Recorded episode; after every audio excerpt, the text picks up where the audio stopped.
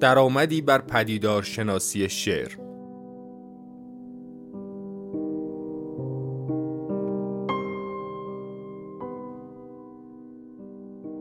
مدرس دکتر مسعود اولیا.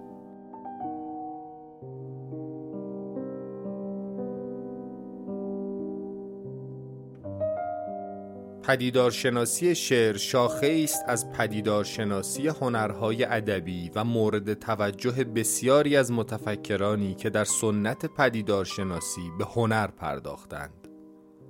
این درس گفتار دعوتی است به تأمل درباره شعر و شاعری از منظر روی کردی که میکوشد به تجربه زیسته شعر بازگردد و غنای پدیداری آن را به چنگ آورد. مباحث درس گفتار بر حسب شاکله چهارگانه هنرمند، اثر هنری، مخاطب و جهان که چارچوب تحلیلی جامعی فراهم می آورد در چهار بخش طرح خواهد شد.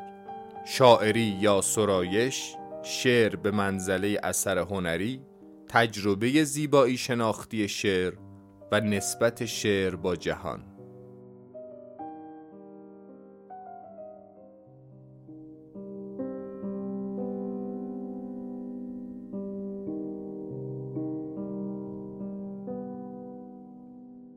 اجازه بدید این مقدمه برم سر بحث. در این جلسه که جلسه اول ما از دوره چهار جلسه ای درآمدی بر پدیدارشناسی شعر هست من سعی می‌کنم که نقش راهی رو که طی می‌کنیم و اون الگو و روی کردی که مد نظرمون هست در پرداختن به موضوع بحثمون یعنی شعر اون رو خدمت دوستان توضیح بدم. در واقع تمهید مقدمه کنم برای ورود به بحث. تمهید مقدمه که البته خودش جزی از بحثم هست به یک معنی چون وقتی که ما از پدیدار شناسی شعر صحبت می‌کنیم طبعا با آوردن کلمه پدیدار شناسی داریم این نوع پرداختن به شعر رو این نوع شناختن شعر رو متمایز می‌کنیم از شناخت ها و پرداخت های دیگه ای که برآمده از روی کردها و نگاه های دیگه است. خب بحث من تو این جلسه دو بخش داره. در ابتدا سعی می‌کنم به اختصار تمام برای دوستانی که شاید مواجههشون با رویکرد و روش پدیدارشناسانه در واقع بیشتر از طریق همین کلاس داره صورت می‌گیره یه شمای خیلی مختصری به دست بدم از اینکه اصلا روی کرده پدیدارشناسانه چیه پرسشاش چیه دنبال چی هست و در واقع چه مختصات و ممیزه هایی داره و در گام دوم توضیح بدم که وقتی که ما پدیدارشناسانه به سراغ شعر میریم در واقع چه کارهایی پیش رو داریم؟ روی کرده پدیدارشناسانه به شعر در واقع چه پرسش هایی رو طرح می‌کنه و چگونه سعی می‌کنه جوانب مختلف شعر رو به اصطلاح پوشش بده و در این موضوع گسترده یعنی شعر چگونه تمایزها و تقسیم بندی هایی رو برقرار می‌کنه. و در عین حال چند تا نکته توضیحی یا ایزاهی رو هم خدمتتون عرض خواهم کرد برای اینکه دقت مفاهیمی که به کار می‌بریم در این حوزه و اصطلاحاتی که استعمال می‌کنیم بیشتر بشه. خب بیایم با قسمت اول کارمون رو شروع کنیم. وقتی ما صحبت از پدیدارشناسی می‌کنیم پدیدارشناسی در مقام نوعی روش یا روی کرد مد نظرمونه. در روی کرده پدیدار شناسانه به پدیده های مختلف از جمله پدیده هایی که تو عالم هنر باشون مواجه میشیم در واقع ما دقدقه های خاصی داریم جهتگیری خاصی داریم که اون جهتگیری و اون دقدقه ها رقم زننده ویژگی های روی کرده پدیدار شناسانه هستند خود اصطلاح فنومنولوژی ما ترجمهش می‌کنیم به پدیدار شناسی در واقع به معنای تحت لفظی به معنی شناخت یا لوگوس یا دانش فنومن هاست دانش پدیده هاست نکته مهمی که از دل خود این اصطلاح برمیاد اینه که در واقع پدیدارشناسی نسبتی با پدیدار شدن با ظهور با نمود یافتن با اپیرنس با در واقع از خفا به در آمدن داره. به یک معنی ما می‌تونیم بگیم پدیدارشناسی یعنی ظهور شناسی یعنی نمود شناسی یعنی آشکار آشکارگی شناسی در پدیدارشناسی دقدقه ما اینه که اون پدیداری که مورد نظرمون هست و به یاد بسپریم که هر چیزی که بتونه ابژه تجربه و آگاهی ما قرار بگیره می‌تونه یه پدیدار باشه. منظور از پدیدار فقط اشیا به معنای در واقع چیزهای ملموس و محسوس نیستن. تخیلات من هم می‌تونن ابژه تجربه و آگاهی من باشن. یاداوری های من هم می‌تونن هر آنچه که در واقع بتونه به نحوی از آنها در یه مدالیته خاص در یه چارچوب خاص موضوع تجربه از تجربه های من قرار بگیره.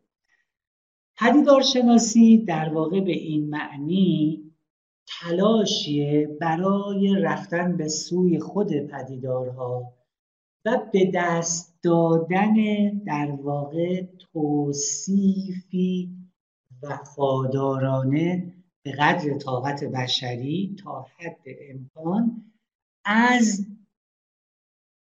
چند و چون پدیدارها و نحوه پدیدار شدن اونها. خود کلمه در واقع فنومن هم به معنی پدیداره یا پدیده است یعنی آن چیزی که به دیدار در اومده آن چیزی که ظاهر شده به ظهور رسیده و هم به معنی خود پدیدار شدنه. به خاطر همینم کلمه پدیدار شناسی کلمه خوبیه. چون پدیدار هم می‌تونه بر اسم فعل دلالت کنه. مثل مثلا که ما میگیم نمودار مثل وقتی که میگیم دیدار شنیدار. هم می‌تونه بر حاصل اون فعل دلالت کنه. یعنی مفعول اون فعل دلالت کنه. مثل پدیده. یا پدیدار به معنی آنچه که پدیدار میشه. در پدیدار شناسی ما در واقع هم به سراغ شناخت و توصیف آنچه پدیدار میشه میریم و هم طرز پدیدار شدن پدیدار هم موضوع توصیف ما قرار می‌گیره. یعنی چیزها چگونه چیز میشن؟ رخداد چیزها چگونه است؟ ما فقط به جنبه اسمی یا نامینال چیزها کار نداریم بلکه به جنبه وربال پدیدارها هم کار داریم. یعنی نحوه ظهور پدیدارها به تعبیرهای دیگه جهان چگونه می جهاند نیستی چگونه می نیستاند این بازی با الفاظ نیست در واقع دیگه می‌خواد جنبه کنشی و فعلی جهان رو نشون بده. همچنان که وقتی از ورک آف آرت صحبت می‌کنه کار هنری مد نظرشه. اثر هنری در واقع کاری انجام میده. اون جنبه فعلی یا وربال اثر هنری مد نظر هست. خب از پدیدار شناسی به این دو معنا به سراغ پدیدار میره. به تعبیر دیگه ما می‌تونیم بگیم پدیدار شناسی یعنی توصیف فنومنالیته فنومن. این عبارت رو به یاد بسپریم این در واقع همانگویی نیست. در واقع توصیف این که پدیدار حیث پدیداریش و رخداد پدیداریش به چه صورت است. خب چند تا معلفه خیلی بنیادی ما در پدیدارشناسی داریم. یکی از اونها شهود یا ابزرویشن یا مشاهده. یا به طور خیلی ساده دیدن هست. پدیدارشناسی به شدت متکی هست بر تجربه بلافصل و بیواسطه و ارتباط برقرار کردن با اون چیزی که پدیدارشناسا بهش میگن تجربه زیسته. تجربه زیسته در واقع یکی از کلید های پدیدارشناسیه. زیسته اینجا صفته. یعنی ما تجربه هامون رو هم میزییم. وقتی ما از چیزی تحت عنوان زیستن این یا اون پدیدار یاد می‌کنیم مرادمون اینه که به طور بیواسطه اون رو از سر میگذرونیم.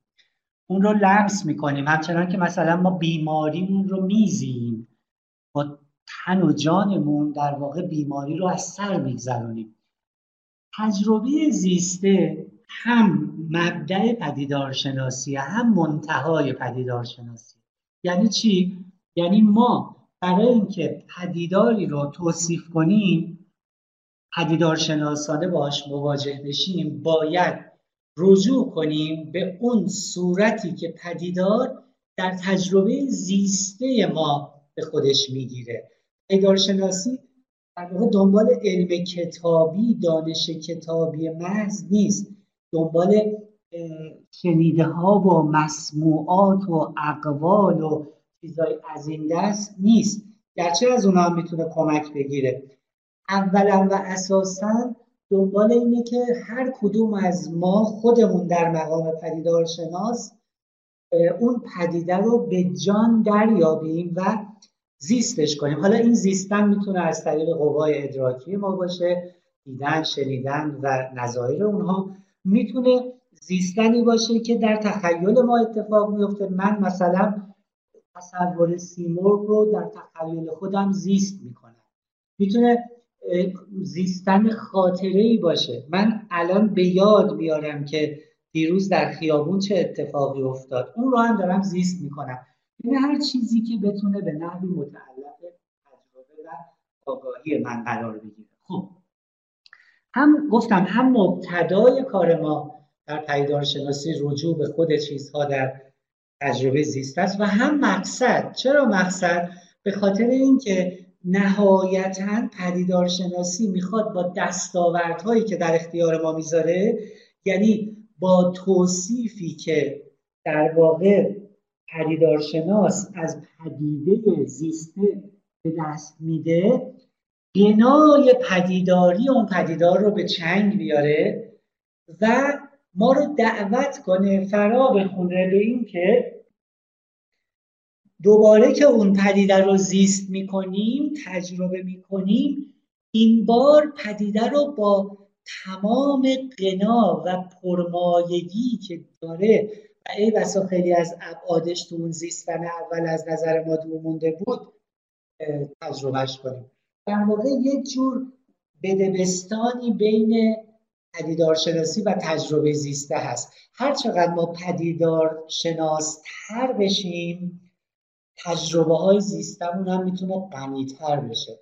از اون بر برای اینکه پدیدارشناس تر بشیم باید در واقع تا جای ممکن تجربه های زیستمون رو هرچه غنیتر و غنیتر کنیم.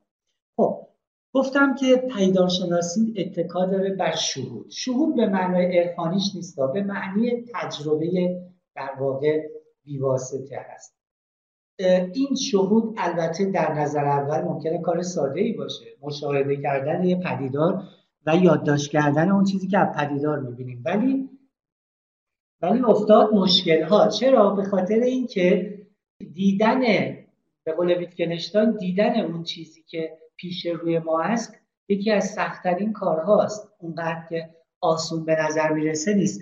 چون اوصاف و ویژگی های پدیدار همشون در نظر اول به چشم ما نمیاد و خیلی هاشون در واقع نیاز به واکاوی شبکه روابطی داره که اون پدیده با محیط خودش با پدیده های دیگه با بافتار خودش داره. و خیلی وقتا توصیف توصیف نسبت های پدیداره نسبت هایی که ممکنه در واقع با چشم سر یا با ادراک محض به چشم نیاد. یا نیاز به یک جور تربیت نگاه داریم. نیاز به یک جور تربیت گوش داریم. همچنان که اگر ما گوش موسیقایی نداشته باشیم خیلی از نسبت ها و پیچیدگی ها و علمان هایی که در یک اثر موسیقایی هست و اصلا نمیشنویم.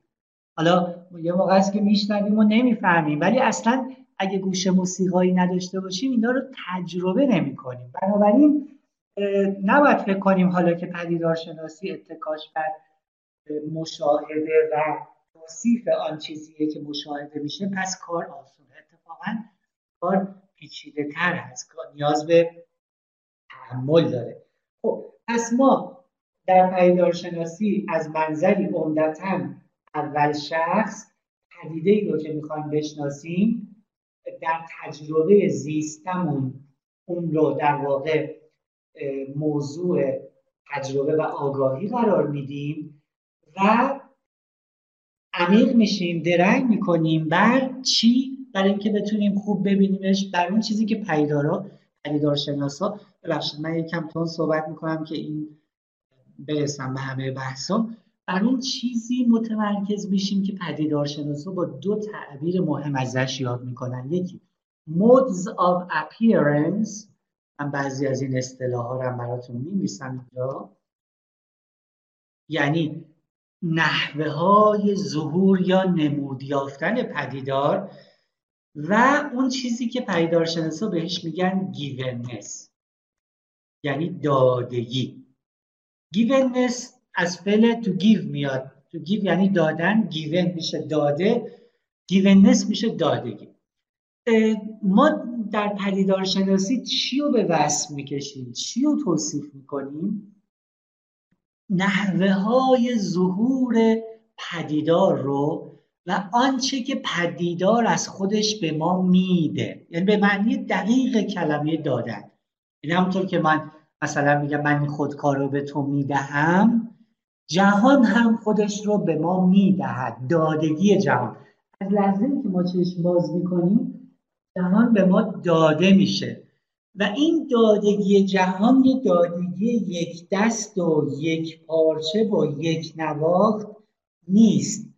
در واقع جهان در تنوع در تکسر در بازی سایه و روشن در شیدها یا رنگسایه های گوناگون به ما داده میشه. اصلا بنای پدیداری جهان یعنی همین.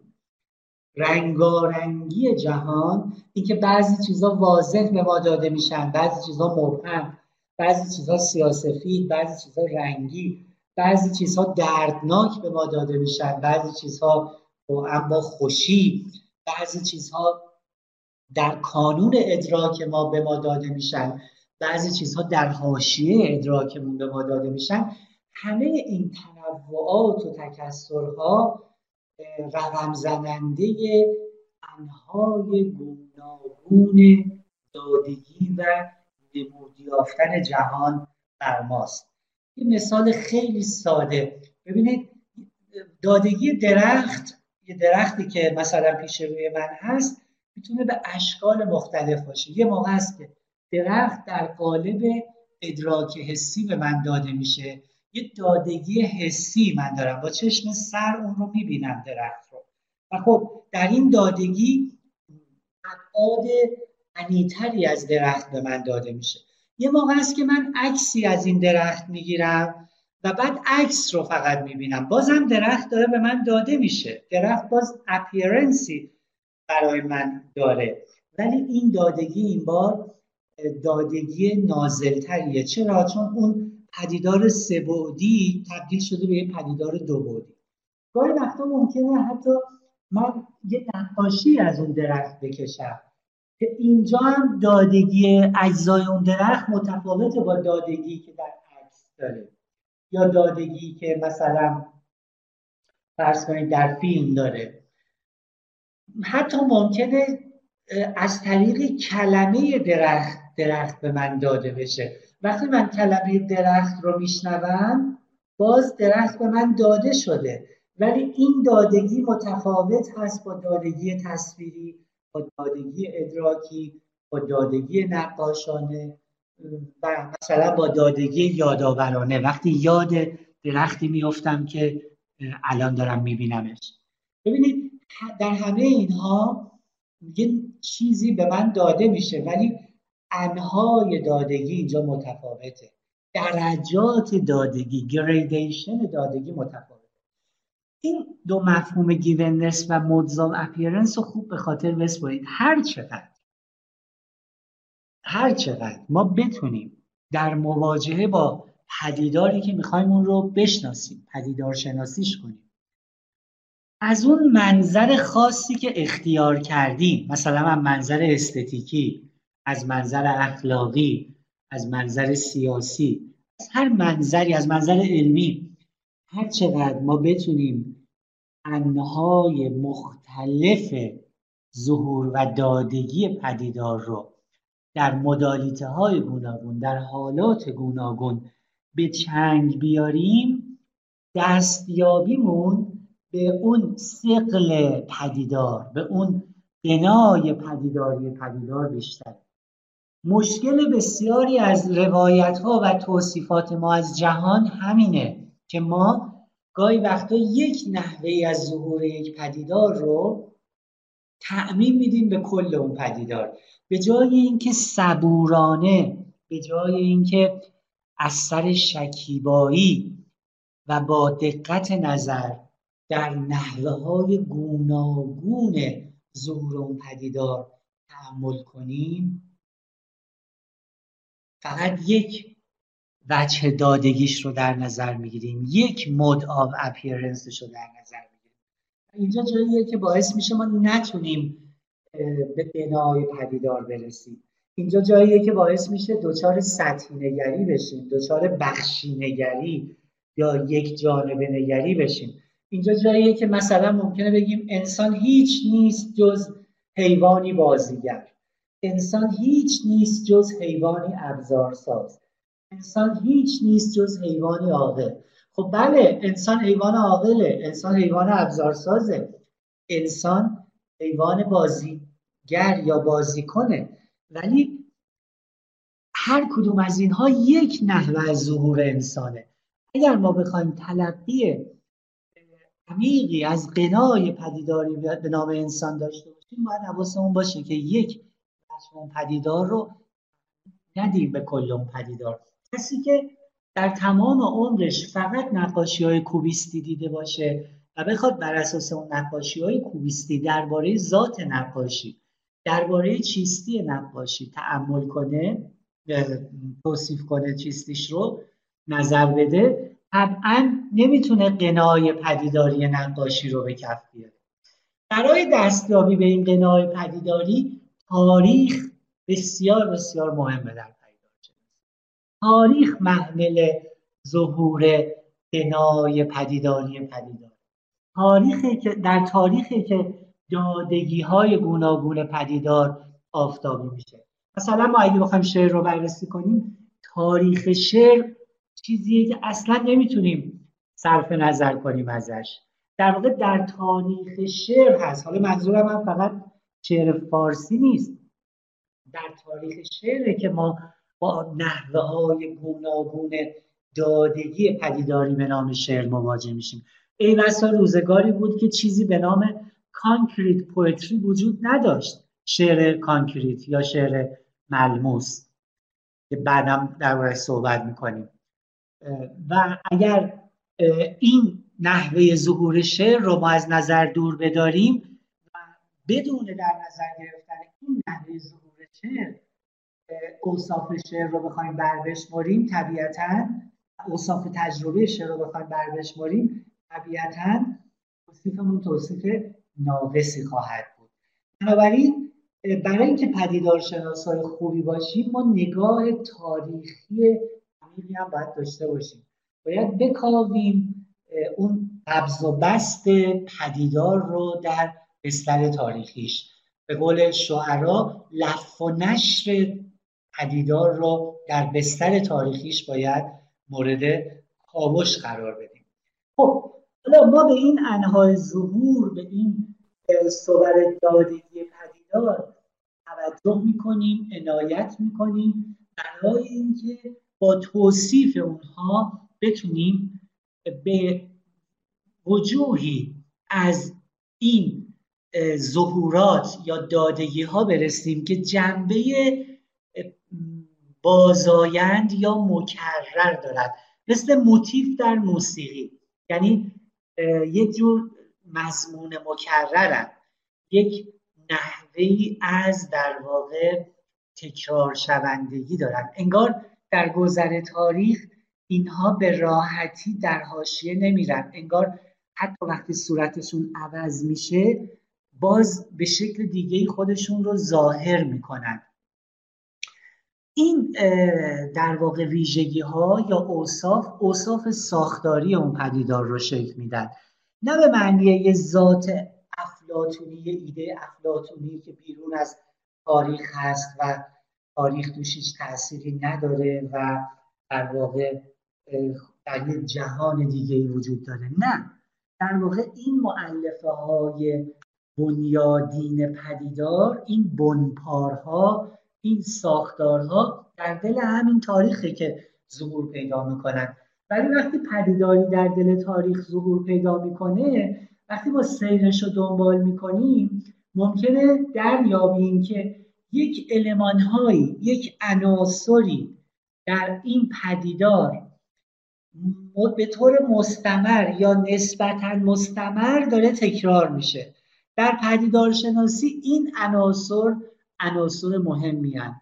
این عناصر عناصری که ما در واقع به دنبال اونها هستیم و از این طریق از طریق توصیف این عناصر هست که می‌تونیم اون پدیدار رو کپچر کنیم اون پدیدار رو به چنگ بیاریم و توصیفش کنیم وصفش کنیم اما این نکته رو خوب در نظر داشته باشیم که توصیف پدیدار یه امری نیست که یک بار برای همیشه اتفاق پدیدارشناس مدام باید توصیفات خودش رو میزون کنه با سیلان تاریخی پدیدار. یعنی اگر توصیفاتش در واقع حکمه جامعه رو داشته باشد باید این جامعه رو مدام به قامت پدیداری که هی در حال رشد و بالندگی هست بدوزه و اندازه کنه. پس برخلاف تصور رایج پدیدارشناسی جزمی نیست. پدیدارشناسی نمی‌خواد یک بار برای همیشه تکلیف یه پدیدار رو رقم بزنه. نه. پدیدارشناسی مدام در تکاپوه. چرا؟ چون ما در تاریخ به سر می‌بریم. چون پدیده های تاریخی ممکنه وجوه و ابعادی از خودشون رو طی تاریخ آشکار کنن که قبلا آشکار نکردن. یک زمانی بود که فیلم فیلم ها همه سامت بودن. پدیدارشناسی که در اون زمان می‌خواست پدیدارشناسی فیلم کنه البته طبعا باید به تمام وجوه پدیداری به نام فیلم تا اون زمان عنایت می‌کرد و اون عناصر مکرر و ساختاری اون پدیدار رو بیرون می‌کشید. مثلا فرض کنید فرض کنید تصویر متحرک به عنوان یه عنصر ساختاری. فرض کنید تصویر دارای قاب به عنوان یک عنصر ساختاری در فیلم. ولی زمانی که چیزی به نام فیلم ناطق هم به میدان گذاشت اون موقع در واقع پیدارشناس باید چیکار می‌کرد؟ باید این عنصر تازه وارد رو هم در توصیف پدیدارشناسانش به جا می آورد و حقش رو ادا می کرد خب در پدیدارشناسی پس ما سعی می‌کنیم تلاش می‌کنیم که صبورانه خوب پدیدار رو به شکل اول شخص عمدتا به شکل اول شخص تجربه کنیم و انهای گوناگون ظهور پدیدار رو به دیده بگیریم و با به دیده گرفتن این نحوه های ظهور برسیم به اون سقل ساختاری پدیدار عناصر کانونی پدیدار شبکه روابط این عناصر رو در بیاریم و در واقع اون رو در قالب زبانی که عمدتا جنبه توصیفی و تفسیری داره در واقع در اختیار خودمون یا خوانندگانمون قرار بدیم. این توصیف خیلی خیلی خیلی اجمالی که آوردم از پدیدارشناسی فکر می‌کنم فعلا کفایت کنه برای اینکه به ما نشون بده ما با چه روی کردیم مواجه هستیم. این روی کرد وقتی باش میریم سراغ شعر قراره در واقع برای ما چه کاری انجام بده. پس اگر بخوایم این بخش صحبتمون رو خلاصه کنیم باید بگیم که در پدیدار شناسی شعر حالا اجزاش رو باید برمیشمونم فعلا ما به سراغ پدیداری به نام شعر میریم. برای چی؟ برای اینکه اولا یعنی مسیر اینه. تجربه زیسته خودمون از شعر رو در واقع مورد تعمل قرار میدیم تا نحوه های گوناگون پدیداری یا دادگی شعر رو به دیده می‌گیریم و در بین این نحوه های گوناگون دنبال عناصر ساختاری عناصری که شعریت شعر به اونها وابسته است به قول یاکوبسن که از در واقع literariness یا ادبیت اثر ادبی صحبت می‌کرد ما هم در واقع از poeticalness poet، poetry یا poem صحبت می‌کنیم. poeticalness یعنی شعریت. از شعریت در واقع شعر از جوهره شعری شعر پرسش می‌کنیم و این جوهره شعری یا شعریت شعر همون قنای پدیداری یا فولنس یا سرشاری پدیداری به نام شعر رو در اختیار ما می‌ذاره. اما کار در همین جا به پایان نمی‌رسه. در پدیدارشناسی نوشتار نقش بسیار مهمی داره یعنی ما در واقع این معلفه ها رو بعد روی کاغذ بعد که میگم نه به لحاظ زمانی یا به لحاظ ترتیب منطقی میگم. یعنی باید در واقع مشاهده به قول اسپیگلبرگ میگه پدیدارشناسی در سکوت آغاز میشه. باید به مشاهده بازگردیم تجربه زیسته پدیدار منطقا تقدم داره و بعد این رو تو قالب زبانی توصیفی تفسیری ارائه میدیم خب اون وجه practical یا به یک تعبیر دیگه وجه هنجاری ماجرا هم اینجا خودش آشکار می‌کنه که هر چقدر توصیف ما از پدیدار پرمایهتر و غنیتر باشه در تجربه بعدی که از همون پدیدار خواهیم داشت می‌تونه منشأ اثر بشه اگر من مثلا بدونم که در تجربه زیبایی شناسانه شعر به عنوان بخشی از پدیدارشناسی شعر بدن من بدنمندی من و خانش شعر به صدای بلند امکانهایی رو در اختیار من می‌ذاره که به واسطه اون امکانها می‌تونم وجوهی از شعر رو به چنگ بیارم. که اگر مثلا این مشارکت بدنمندانه رو در شعر نداشته باشم اگر شعر رو به صدای بلند نخونم اون وجوه از چشم من پنهان میمونه. اگر چنین باوری رو از پدیدارشناسی آموخته باشم طبیعتا بعدا بار بعدی که با شعری مواجه میشم و این نکته رو رعایت می‌کنم حضور بدنمندانم رو پررنگ می‌کنم در مواجهه با اون شعر چه اتفاقی میفته خب طبعا تجربه قویتر و عمیقتری از شعر خواهم داشت. به قول سیمون وی عارف فرانسوی کارگر عارف فرانسوی میگه که در واقع توجهی که ما در حل یک مسئله مثلا هندسی مبذول می‌کنیم بالاخره حل اون مسئله توجه میطلبه دیگه. این توجه صرفا یه امر ذهنی محض نیست بلکه می‌تونه جنبه اخلاقی هم داشته باشه. در ظاهر این خیلی عجیبه. بین توجهی که ما به یه مسئله هندسی یا ریاضی می‌کنیم و اخلاق چه رابطه ایه سیمون وی میگه که اون توجهی که من اونجا به خرج میدم و اون گرد آوردن قوای ذهنیم و متمرکز کردن قوای ذهنیم به من کمک می‌کنه که وقتی هم که مثلا با یه آدمی مواجه میشم که درک وضعیتش نیاز به توجه داره و واکنش اخلاقی نشون دادن نسبت بهش نیاز به توجه داره اونجا از این توجه می‌تونم کمک بگیرم. اونجا می‌تونم این آدم رو اصلا ببینم. خیلی وقتا ممکنه ما اصلا اون آدم رو نبینیم. اصلا اینقدر گرفتار خودمون هستیم اینقدر دل مشغول خودمون هستیم که دیگران رو گرچه رو به روی ما هستن نمی‌بینیم. این توجهی که در حل اون مسئله هندسی ما مبذول کردیم اینجا هم می‌تونه نقش practical و اخلاقی خاص خودش داشته باشه.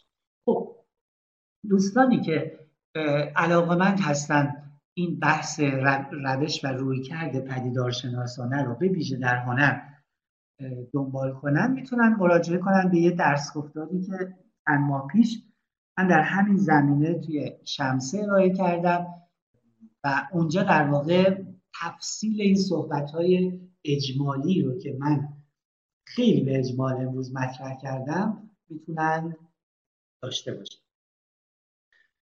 حالا اگر این مقدمه رو وصلش کنیم به پدیدارشناسی یکی از شاخه های پدیدارشناسی پدیدارشناسی هنر. پدیدارشناسی هنر یعنی پرداختن به هنر از منظر رویکرد پدیدارشناسی. من می‌خوام گام به گام برسم به پدیدارشناسی شعر.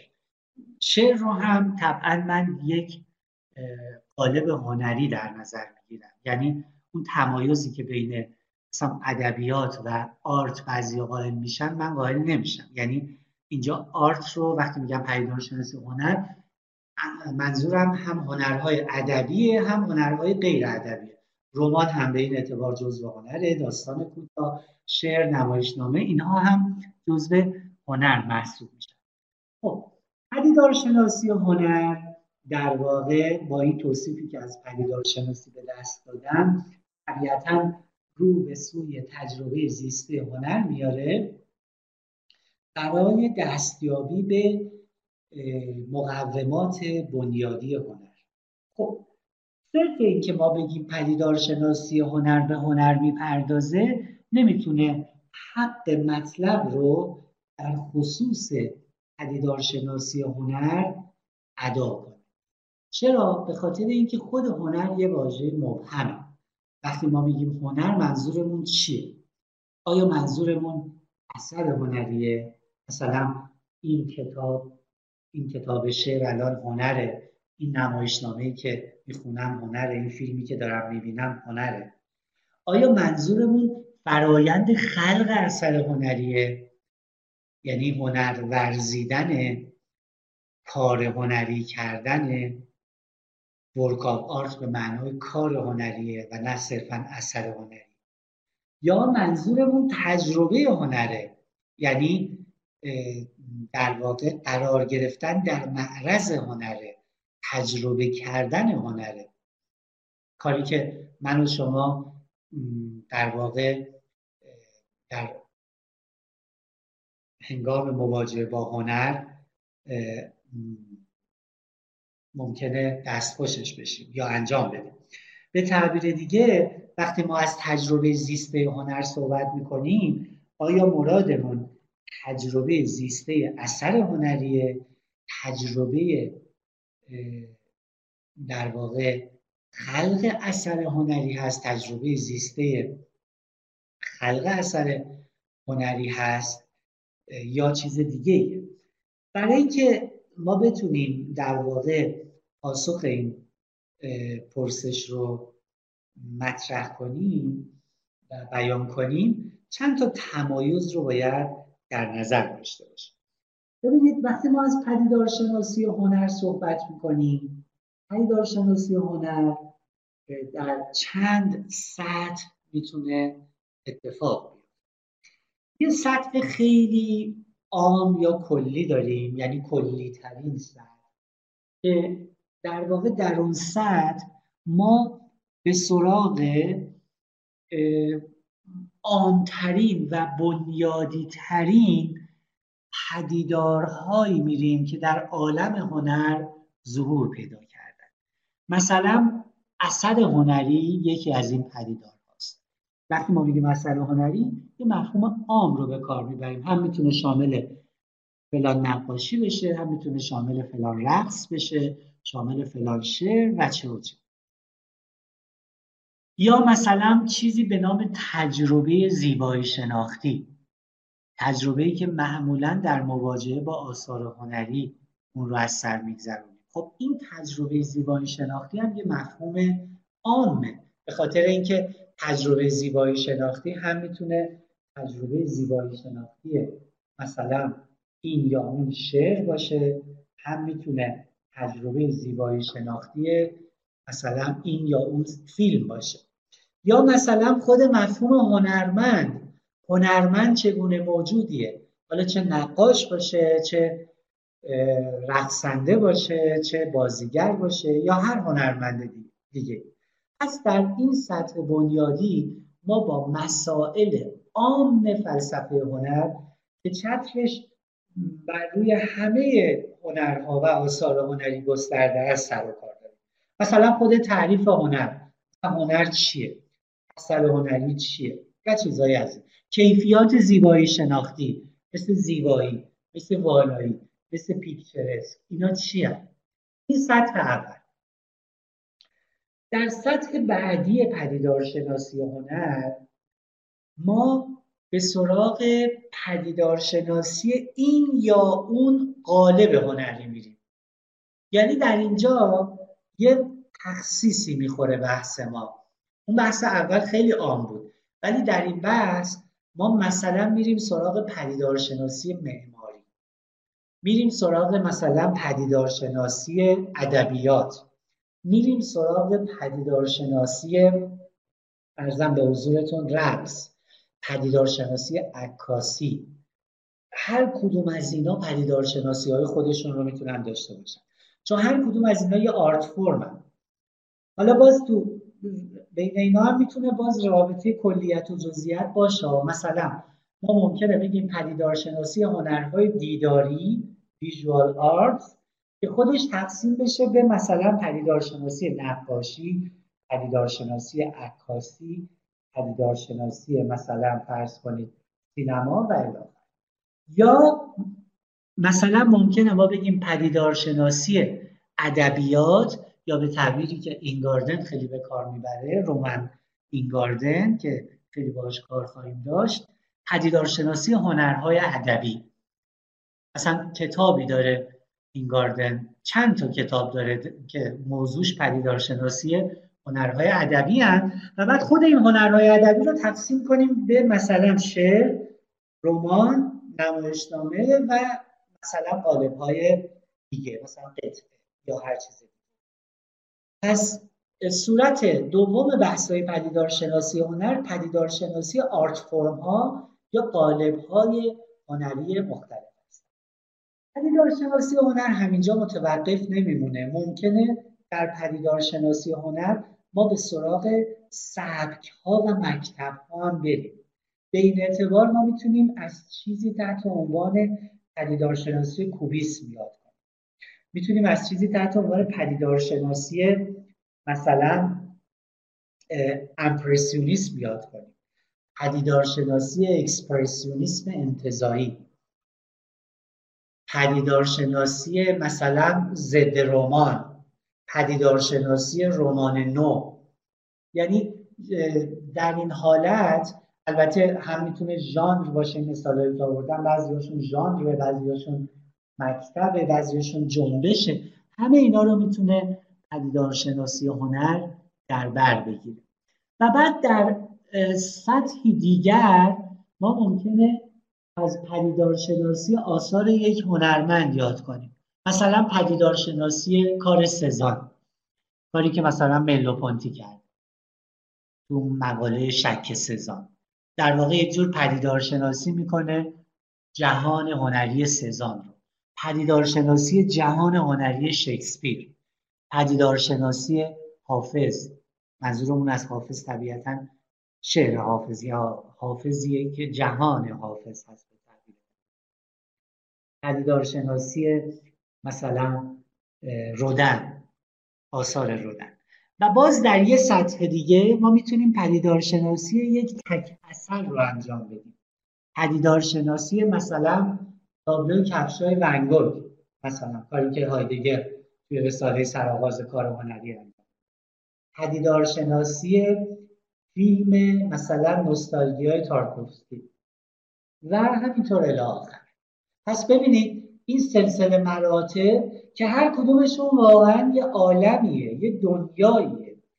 و تو هر کدومشون هم واقعا کلی کار شده. مثلا شما نگاه کنید دوستانی که به معماری علاقمندن کلی کتاب در حوزه پدیدارشناسی معماری پدیدارشناسی مهمی داریم که تو حوزه پدیدارشناسی معماری.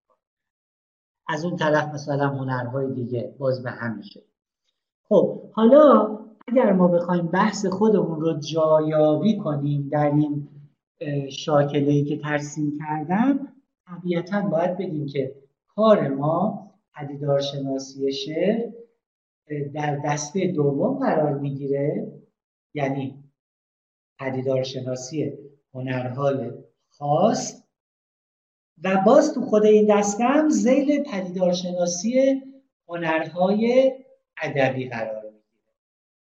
که یکی از اون هنرهای ادبی در واقع شعر است. البته این شکل کلاسیک ماجراست ممکنه در واقع صورتهای پیوندی هم ما داشته باشیم که فعلا من باش کاری ندارم. اقتضای بحثمون به اشاره خواهم کرد. مثل مثلا خود شعر کانکریت که یک جور پیوندی بین شعر و نقاشی توش ایجاد میشه یا شعر رو تصویر. حالا اینکه من این تقسیم بندی رو انجام دادم معنیش نیست که بحثایی که مثلا تو قسمت اول میاد تو قسمت دوم نمیاد یا تو قسمت دوم نمیاد تو قسمت سوم نمیاد. نه. در واقع وقتی ما مثلا سراغ پدیدار شناسی شعر میریم باز با اثر هنری سر و کار داریم باز با هنرمند یعنی اینجا شاعر سر و کار داریم باز با تجربه شعر سر و کار داریم و همه اینا هستن. ولی خب این بار در یک چارچوب مشخصتر در یک چارچوب خاصتر. خب بر اساس این شاکله ای که خدمتتون ترسیم کردم بر اساس این شاکله ما می‌تونیم مسائل پدیدارشناسی شعر رو بر بشماریم تفکیک کنیم و بر اساس این مسائل یا پرسش های اصلی که خدمتتون خواهم گفت مسیر جلساتی رو که پیش رو داریم مشخص کنیم. من برای ترسیم این مسائل و پرسش ها از شاکله ای کمک می‌گیرم که به نظرم خیلی شاکله راهگشاییه یکی از منتقدین و نظریه پردازان هنر به نام آبرامز در کتابی به نام آینه و چراغ میرر اند لمپ یه شاکله به دست میده یه شاکله چهار بخشی که می‌تونیم بگیم یک شاکله مربع یه چهارگانه ای به دست میده.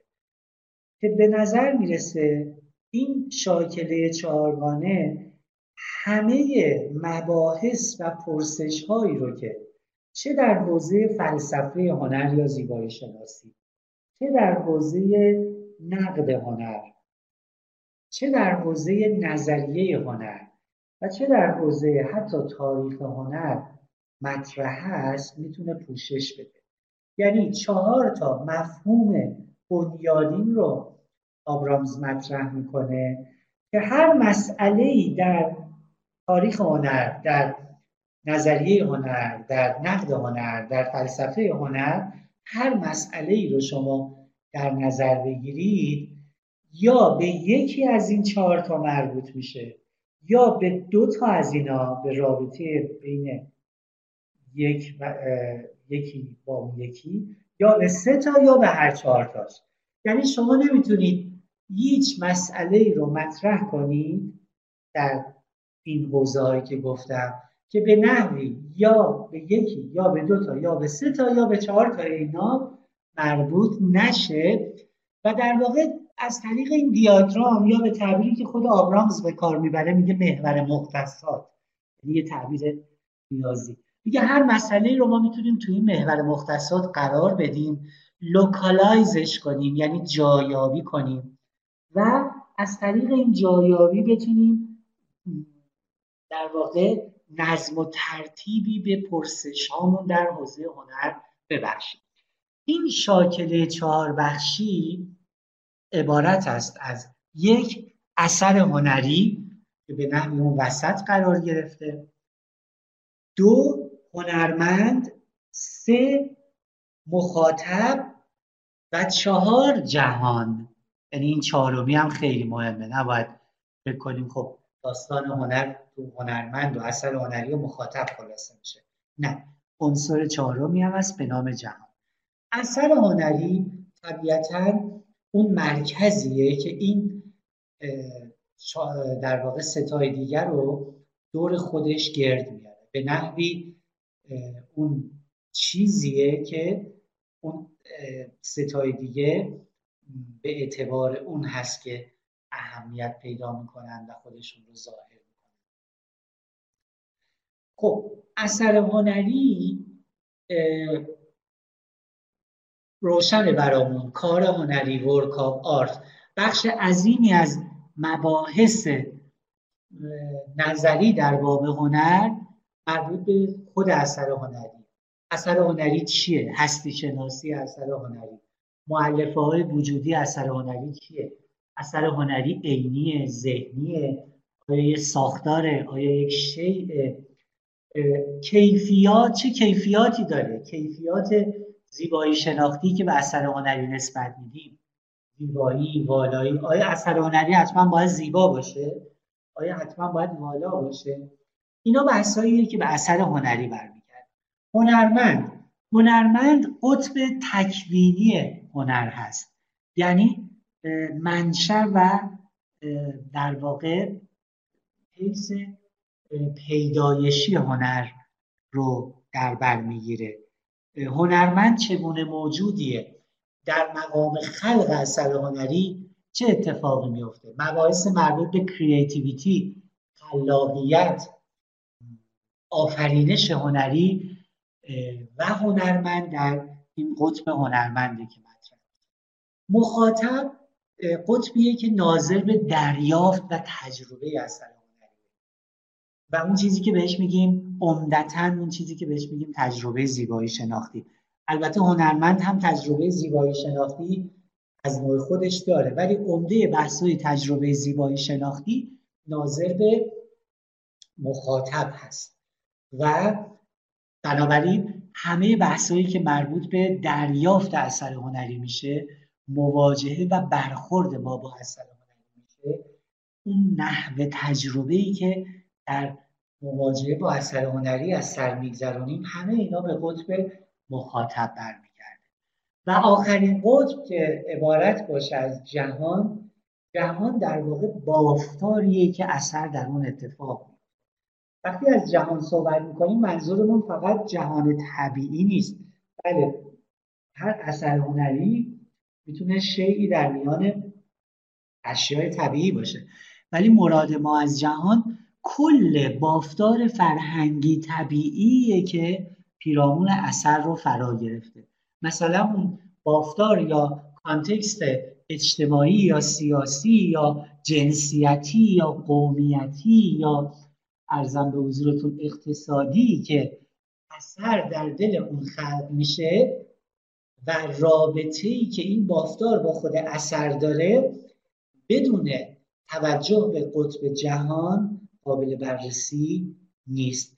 بعضی از رویکردها به هنر اتفاقا عمده تاکید رو بر همین بافتار قرار میدن. مثلا رویکرد مارکسیستی توجه ویژه‌ای به این بافتار داره. یا مثلا جامعه شناسی هنر همچنان که از عنوانش روشن هست عمدتا توجه داره به بافتار بافتار هنر یعنی نسبت اثر هنری و جهان. از اون طرف روانشناسی هنر عمدتا توجه داره به هنرمند و نسبت اثر هنری و خود هنرمند. در صورت این شاکله رو شما اگر این شاکله چهارگانه رو اگه در نظر بگیرید هر بحثی رو هنر الان به ذهن خودتون بیارید هر چی دوست دارید هر سوالی رو مطرح کنید می‌بینید که یا مرکز اون سوال یکی از این قطب هاست یا به دو یا چند تا از این قطب ها و رابطه بین اونها مربوط میشه. بر اساس این دو تا شاکله ای که ترسیم کردم یعنی یه شاکله شاکله خود پدیدارشناسی هنر بود یکی هم شاکله در واقع کل مباحث نظری درباره هنر. حالا ما به راحتی می‌تونیم در واقع نقشه راهمون رو ترسیم کنیم. خب ما کارمون پرداختن به پدیدارشناسی شعر است. پدیدارشناسی شعر پس اگر بخواد حق مطلب در موردش ادا بشه در چهار مقام باید صورت بگیره. یک پدیدارشناسی تجربه شاعری یا می‌تونیم بهش بگیم پدیدارشناسی سرایش پدیدارشناسی سرودن پدیدارشناسی خلاقیت شعری پدیدارشناسی شاعری. این یک. دوم پدیدارشناسی در واقع اثر شاعرانه یا همون شعر به معنای اثر شاعرانه به معنای خاصش پدیدارشناسی پوئم پدیدارشناسی پوئتری این میشه دومی. سومی چی میشه؟ پدیدارشناسی تجربه شعر یا پدیدارشناسی تجربه شاعرانه. و منظورمون از تجربه شاعرانه عمدتا تجربه مخاطب است یعنی من و شمایی که در واقع با شعر مواجه میشیم و شعر رو تجربه می‌کنیم. البته تجربه زیبایی شناختی شعر می‌تونه می‌تونه که نه. هنرمند هم یه تجربه شاعرانه داره تجربه زیبایی شناختی داره. ولی ما اون بخش مربوط به تجربه هنرمند رو تو قسمت پدیدارشناسی سرایش بیشتر و میمونه چهارمی پدیدارشناسی نسبت هر سه اینها با جهان یعنی نسبت در واقع هنرمند و جهان نسبت شعر و جهان نسبت مخاطب شعر و جهان. خب ببینید این شاکله چهار بخشی به این معنی نیست که ما به سراغ هر بخش که رفتیم کاملا مجزا از بخش دیگه می‌تونیم حق مطلب رو دربارش ادا کنیم. اینها در واقع چهار تا مفهومن که با هم پیوند دارن.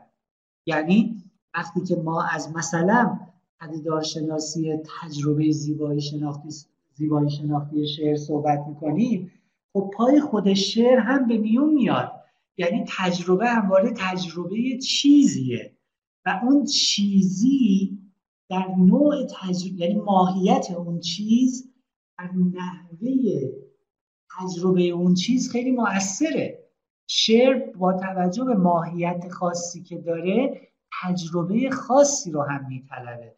بنابراین می‌بینیم که وقتی سراغ تجربه زیبایی شناختی شعر میریم ابژه زیبایی شناختیمون که اینجا شعر باشه اون هم پاش به میون و میدون میاد و در واقع روابط بین این چهار بخش مناسباتی که بینشون هست اگر ما بتونیم این شبکه مناسبات رو بیرون بکشیمه که می‌تونیم در واقع مدعی بشیم شعر رو پدیدار شناسی کردیم.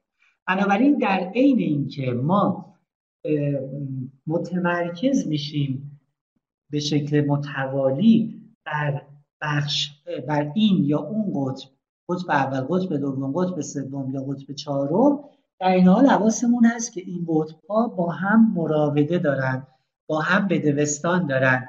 بر همدیگه پرت و وفکنی می‌کنن. یعنی هر چقدر ما شعر رو بهتر بشناسیم تجربه شعر رو هم بهتر در میابیم هر چقدر عکسش هم هست هر چقدر تجربه شعر رو بهتر دریابیم شعر رو هم بهتر در میابیم و به همین قیاس در مورد نسبت جهان با هنرمند یا شاعر در اینجا نسبت جهان با شعر و نسبت جهان با تجربه زیبایی شناختی تجربه زیبایی شناختی شعر. خب غیر از این جلسه که در واقع من با گفتن چند تا نکته دیگه که باز جنبه تمهیدی داره بحثم رو خاتمه میدم ما سه جلسه در اختیار داریم. من به نظرم اینطور رسید که در جلسه اول به در آفرینندگی یا سرایش یا پدیدارشناسی سرایش بپردازم و همه بحثایی که ناظر هست به تجربه شاعری تجربه شاعر بودن و اون رخداد زایش شعر در جلسه اول یعنی جلسه دوممون به این مبحث می‌پردازم. در جلسه سوم به خود شعر می‌پردازم یعنی ورک آف آرتی به نام شعر. و در جلسه آخر به تجربه زیبایی شناختی شعر می‌پردازم. خب ممکنه بپرسید پس جهان چی شد؟ جهان با توجه به اینکه بافتاریه که در هر سه اینها حضور مستمر داره یعنی شاعر تجربهش یه تجربه جهانمندانه هست. شعر یک ابژه‌ایه که در جهان حادث میشه و تجربه ما از شعر هم تجربه جهانمندانه است. چون در پس زمینه و در بافتار هر سه اینا حضور داره همیشه در بحثامون هست. یعنی نیازی نیست که ما یک بخش مجزا رو بهش اختصاص بدیم. به اقتضای پرداختنمون به هر یک از این ستا های جهان رو هم در واقع به میون خواهیم آورد. این نقشه راهیه که ما در سه جلسه پیش رو خواهیم پیدا ببینید یه نکته خیلی مهم اینه که با توضیح و توصیفی که من از رویکرد پدیدار شناسی آوردم که البته توصیه می‌کنم به دوستانی که اون کلاس رویکرد رو نبودن برای اینکه بحثای جلسه بعد رو بهتر دریابن توصیهم اینه که حتما اون درس گفتارا رو گوش کنن چون خیلی کمک می‌کنه برای فهم بهتر مطالب جلساتی بعد.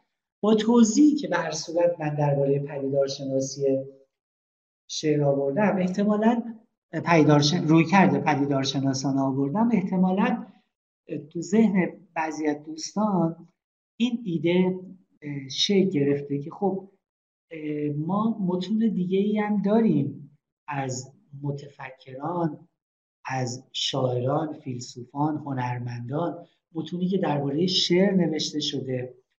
حرفها و سخنهایی که درباره شعر زده شده و با این روی کرده پدیدار شناسانه اگر نگیم منطبقا دست کم خیشاوندی هایی دارد این فکر فکر غلطی نیست فکر درستیه.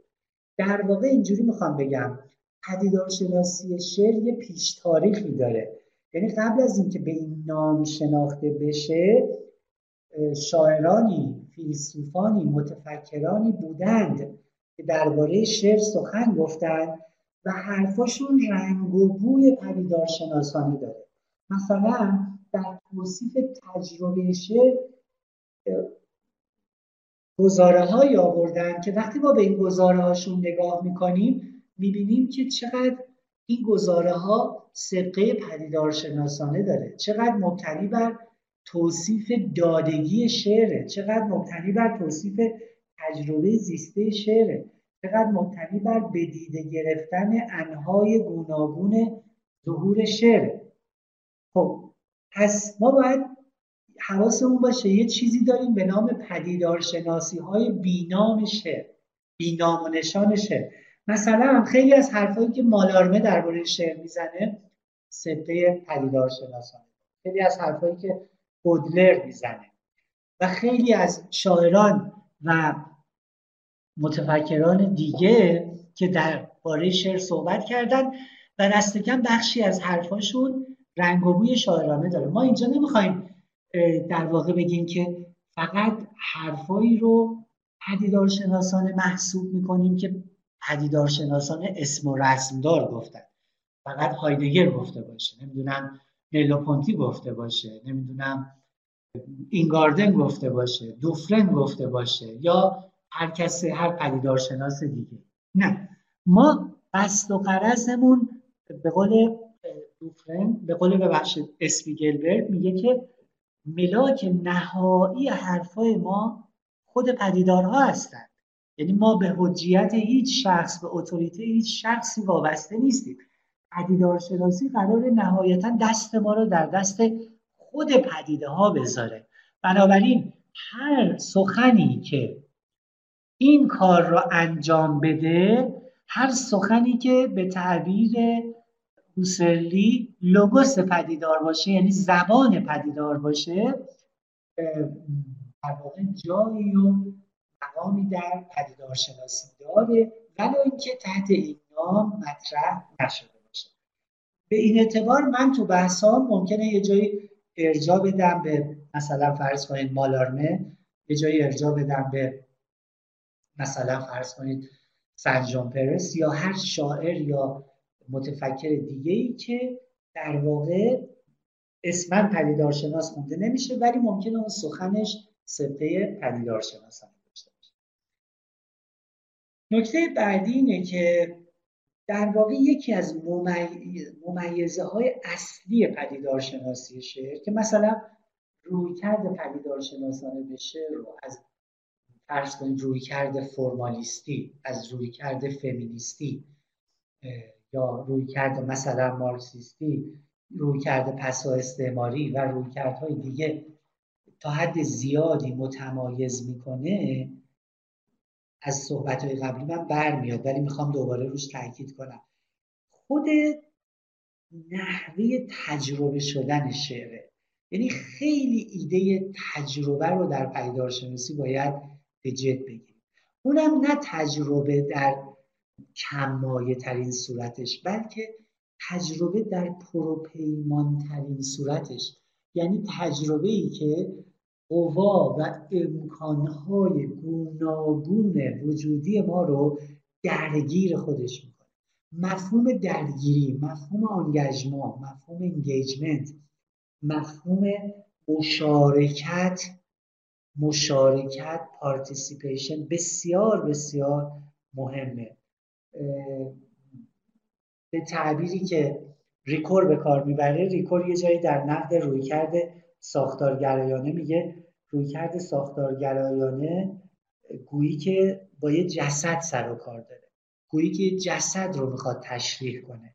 در حالی که در پدیدار شناسی ما با حضور زنده پدیدار و با زیستن پدیدار سر و کار داریم و این توی بحثای ما حضور پررنگی خواهد داشت. یعنی خواهیم دید که مثلا در بحث تجربه زیبایی شناختی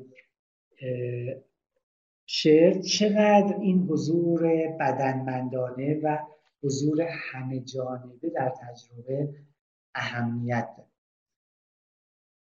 یه نکته دیگه ای که باید اینجا بهش اشاره کنم و نکته مهمی هم هست اینه که ببینید کلمه شاعرانه صفت شاعرانه به دو معنا به کار میره. ما باید حواسمون به این دو معنا باشه. یک معنای عام داره و یک معنای خاص. در معنای عام کلمه شاعرانگی یا شاعرانه بودن اختصاص به هنری به نام شعر نداره بلکه می‌تونه صفتی باشه که هنرهای دیگر رو در بر بگیره. و نه فقط هنرهای دیگه بلکه حتی می‌تونه مناظر طبیعی یا رویدادها و رخداد و اوضاع امور طبیعی رو هم شامل بشه. به این اعتبار مثلا ما با دیدن یه منظره زیبا ممکنه بگیم چقدر منظره شاعرانه. همچنان که مثلا ممکنه در مورد فیلم های فرض کنید تارکوفسکی یا آنجلوپولوس یا آنگلوپولوس بگیم که سینمای آنگلوپولوس سینمای شاعرانه سینمای تارکوفسکی سینمای شاعرانه سینمای پاراجنوف سینمای شاعرانه سینمای سهراب شهید ثالث سینمای شاعرانه اینجا ما داریم صفت شاعرانه رو به کار می‌بریم. ولی حواسمون باشه که شاعرانه اینجا به معنای عام کلمه داره به کار میره. و البته که خود این معنای عام کلمه به معنای خاص کلمه یعنی شاعرانه به معنای آن چیزی که به شعر مربوط میشه ارتباط داره. ولی کاملا بر هم منطبق نیستن. حالا ما توی بحث خودمون بحث ما یعنی وقتی از پدیدارشناسی شعر صحبت می‌کنیم بحث ما ناظر به معنای خاص کلمه است. بنابراین وقتی ما صفت شاعرانه رو به کار می‌بریم اولا و اساسا نظر داریم به آنچه که مربوط میشه به شعر یا به تجربه شاعری یا تجربه خود شعر تجربه مخاطب از شعر. پس در واقع تجربه کلمه شاعرانه صفت شاعرانه رو حواسمون باشه که عمدتا به این معنی به کار می‌بریم. البته که از دل این معنای خاص می‌تونه معنای عام کلمه هم یه جاهایی صورت ببنده و با توجه به خاصیت استعاری زبان در واقع به شکل استعاری هم این کلمه به کار بره. یه دو تا اصطلاح هم بگم بهتون و بحث امروز رو خاتمه بدم و گفتگو کنیم در ادامه کلاس. توی پدیدارشناسی ما دو تا اصطلاح داریم.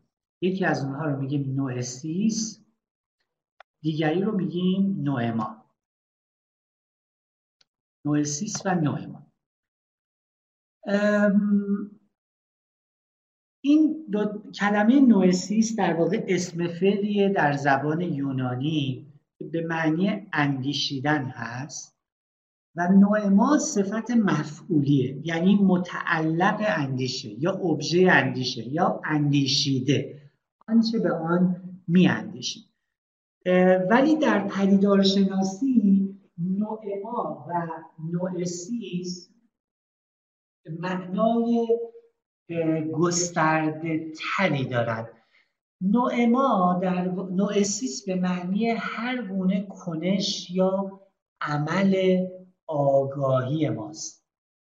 وقتی هم از آگاهی صحبت می‌کنیم منظورمون فقط اندیشه نیست. هر گونه در واقع تجربه ای که از سر میگذرونیم و هر گونه در واقع رخدادی که یک قطبش خود ما هستیم مشمول کلمه قرار می‌گیره. مثلا میل میل داشتن به چیزی مستاقی از نوعسیسه میل ورزیدن به چیزی. یاد آوردن چیزی مستاقی از نوعسیسه خشمگین شدن نسبت به کسی مستاقی از نوعسیسه اراده کردن چیزی من می‌خواهم که مثلا چراغ رو روشن کنم. اینم مستاقی از نوعسیسه همه اعمال آگاهی ما چه عاطفی باشند چه شناختی باشن چه ارادی باشن همه اینها در واقع نوع سیس نوع ما هم همینطور. یعنی نوع ما فقط اون فکری نیست که من بهش میاندیشم. بلکه اون چیزی که من از اون خشمگین هستم متعلق خشم من هم نوع مای خشم منه. متعلق آرزوی من نوع مای آرزوی منه. متعلق تخیل من اون سیمرغی که تخیلش می‌کنم نوعمای در واقع خیال من هستش. یک ارتباط متقابل یا اون چیزی که تو انگلیسی بهش میگیم correlation بین نوئما و نوئسیس هست. یعنی بین تجربه و متعلق تجربه. بین تجربه زیست ما و متعلق تجربه زیست ما. اینها لازم و ملزوم همن. یعنی ما نه آگاهی محض داریم نوئسیس محض نداریم. هر واقع من آگاهم از چیزی آگاهم. خشمگینم از چیزی خشمگینم میل دارم به چیزی میل دارم. یعنی هر نوع سیسی پای نوع رو به میون می‌کشه و از اون طرف هم هر نوع مایی پای نوع سیسی رو به میون می‌کشه. به خاطر اینکه خود نوع ما یعنی متعلق اندیشه متعلق آگاهی. یعنی چیز از آن جهت که موضوع اینتنشن یا قصد یا التفات ما قرار گرفته. بنابراین نوع ما و نوع سیس دو مفهوم به هم پیوستن. خب حالا در پدیدارشناسی ما دو نوع تحلیل رو از هم متمایز می‌کنیم. به بخشی از تحلیل های پدیدارشناسانه میگن تحلیل های نوعماتیک یعنی تحلیل هایی که عمدتا ناظر هستند به متعلق آگاهی ویژگی های اون متعلق آگاهی رو بیان می‌کنند و بخش دیگه از تحلیل ها بهشون میگن تحلیل های نوعتیک تحلیل های نوعتیک تحلیل هایی هستن که ناظر به کنش آگاهی هستند. یعنی یک دسته از تحلیل ها ناظر به اینن که در آگاهی که ما از سر میگذرونیم در تجربه زیسته ای که از سر میگذرونیم چه ویژگی هایی است چه مختصاتی است؟ مثلا وقتی اثر هنری رو تجربه می‌کنیم خود تجربهمون چه ویژگی هایی داره؟ مثلا بدن ما در این تجربه دستخوش چه احوالی میشه؟ آیا این تجربه تجربه ای هست که میل ما رو برمیانگیزه یا میل ما رو خاموش می‌کنه؟ اینا همه تحلیل های نوعتیکن چرا؟ چون ناظر هستن به کنش تجربه ما به خود عمل آگاهی و تجربه ما اما گاهی وقتا ممکنه تحلیل های ما نوعماتیک باشن یعنی متمرکز باشن بر ابژه تجربه ما اگه به همین مثال هنر برگردیم در تحلیل نوعماتیک هنر ما صحبت از این می‌کنیم که اون چیزی که موضوع تجربه. تجربه زیبایی شناختی ماست. یعنی اثر هنری چه ویژگی هایی داره؟ آیا اثر هنری مثلا یک موجود زنده است؟ آیا اثر هنری مثلا لنفسه است فی نفسه است لغیره است؟ ویژگی های خود نوئما چیه؟ اون چیزی که متعلق یا ابژه تجربه ما هست چه ویژگی هایی داره؟ پس ما این دو دسته تحلیل رو در پدیدارشناسی می‌تونیم از هم تمیز بدیم. ولی باز اینم در نظر داشته باشیم که یک جور correlation بین اینها هست. یعنی وقتی ما مثلا تحلیل نوعماتیک می‌کنیم به درجه ای پای تحلیل نوعماتیک هم به میون میاد و برعکس. اما در این حال ما می‌تونیم نقطه تمرکز رو اینکه عمیقتر بتونیم هر کدوم از این دو ورش رو بررسی کنیم می‌تونیم نقطه تمرکز رو این یا اون قرار بدیم. می‌تونیم بحثمون رو مثلا با تحلیل نوعماتیک آغاز کنیم بعد برسیم به تحلیل نوعتیک یا برعکس.